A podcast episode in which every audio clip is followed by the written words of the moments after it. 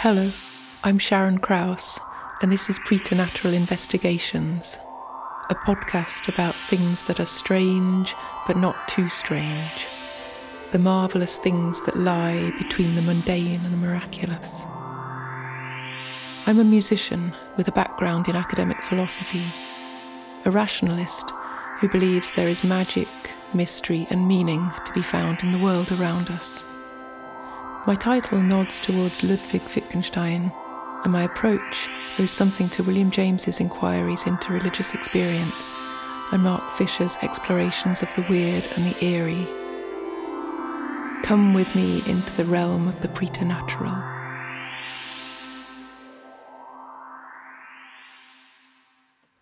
Episode 8 Weirdness Without, Weirdness Within. In this episode, I'll be looking at the ways the communities we belong to affect our sense of self and our ability to find magic, meaning, and happiness in our own lives.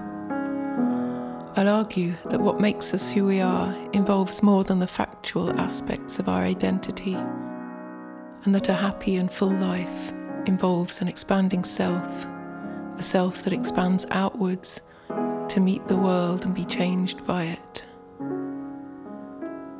the self will be shown to be preternatural.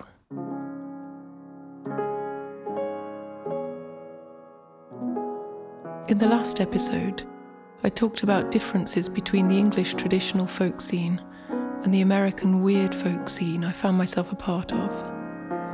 The English traditional folk community feeling narrow and conservative to someone like me, interested in different kinds of music, different musical genres and in the heightened and magical experiences we can have through music.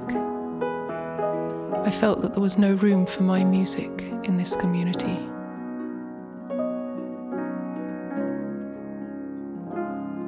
The English folk music community defines itself narrowly, shutting out music that strays too far from the tradition.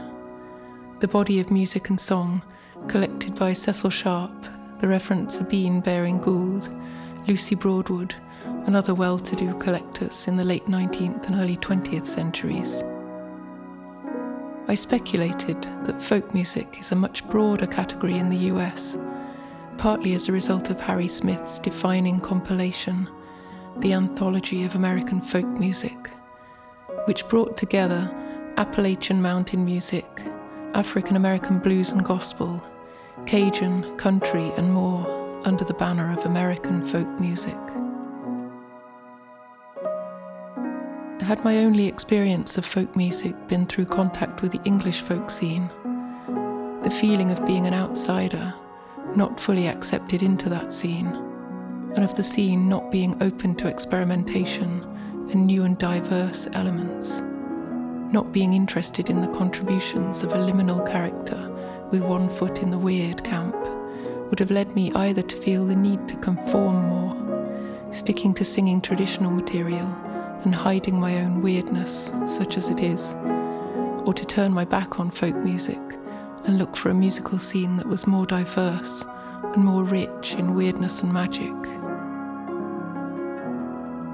As a result of finding myself part of a more inclusive American scene, I found a way to fit in and to make folk music my own.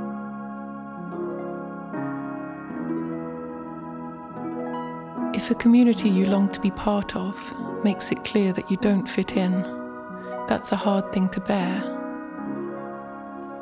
In situations like the one I described, things are not serious. I had the option of looking elsewhere